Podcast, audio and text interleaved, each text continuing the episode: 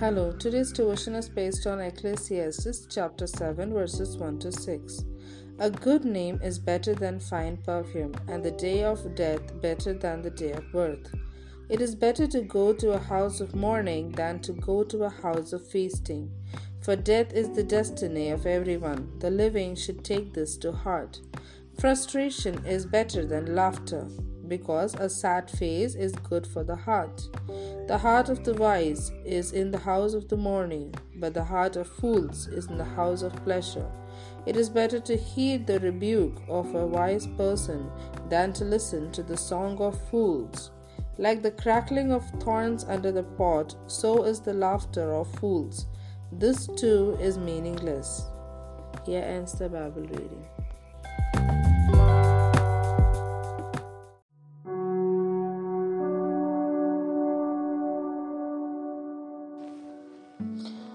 Hello, today's devotion is based on Ecclesiastes chapter 7, verses 1 to 6.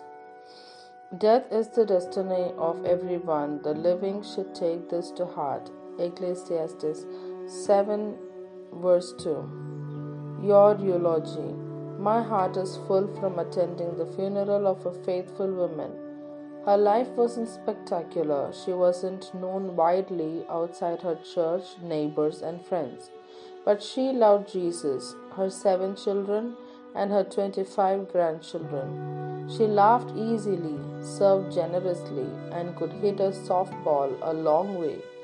Ecclesiastes says it is better to go to a house of mourning than to go to a house of feasting. The heart of the wise is in the house of mourning because there we learn what matters most. New York Times columnist David Brooks says there are two kinds of virtues those that look good on a resume and those who want who once said at your funeral. Sometimes these overlap, though often they seem to complete. When in doubt, always choose the eulogy virtues.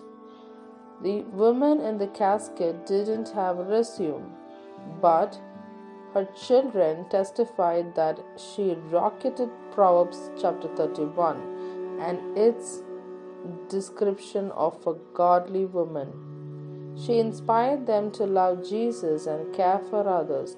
As Paul said, Follow my example as I follow the example of Christ.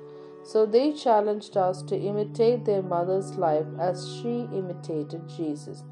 What will be said at your funeral? What do you want said? It's not too late to develop eulogy virtues. Rest in Jesus. His salvation frees us to live for what matters most.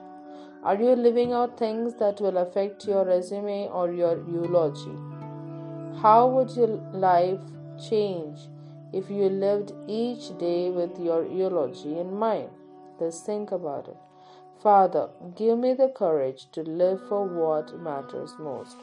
Amen.